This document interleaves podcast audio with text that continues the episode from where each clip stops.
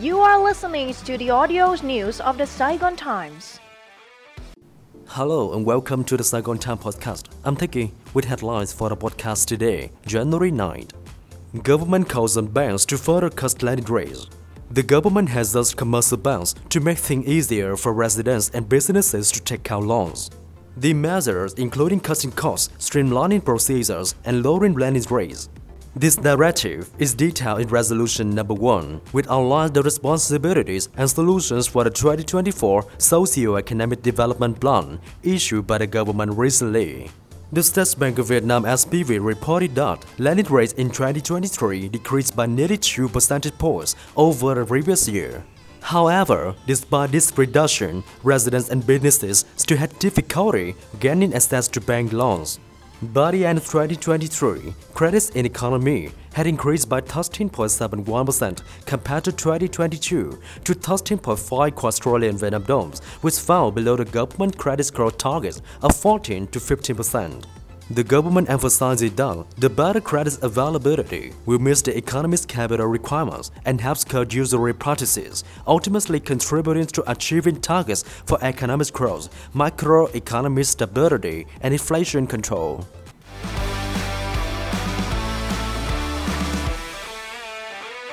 Amended Land Law likely to be passed next week.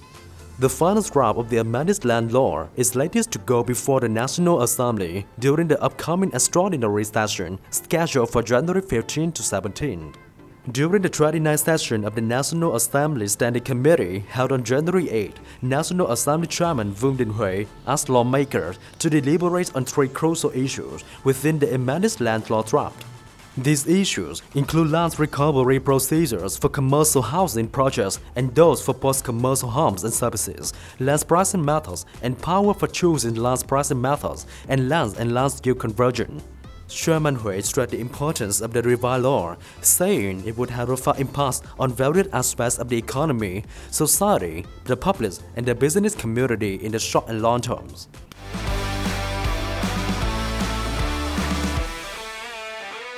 Threshold proposed.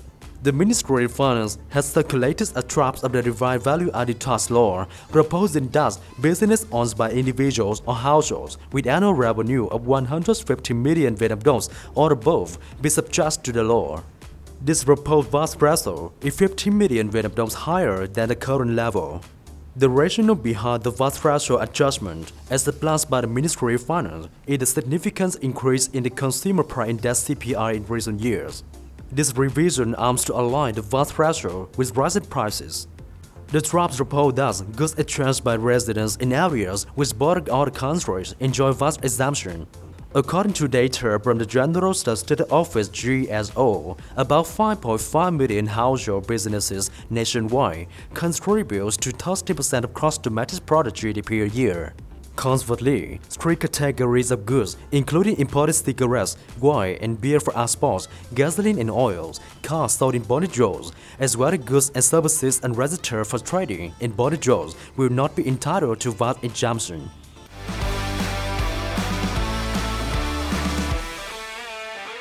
Vietnam expects 132,500 new businesses to emerge in 2024.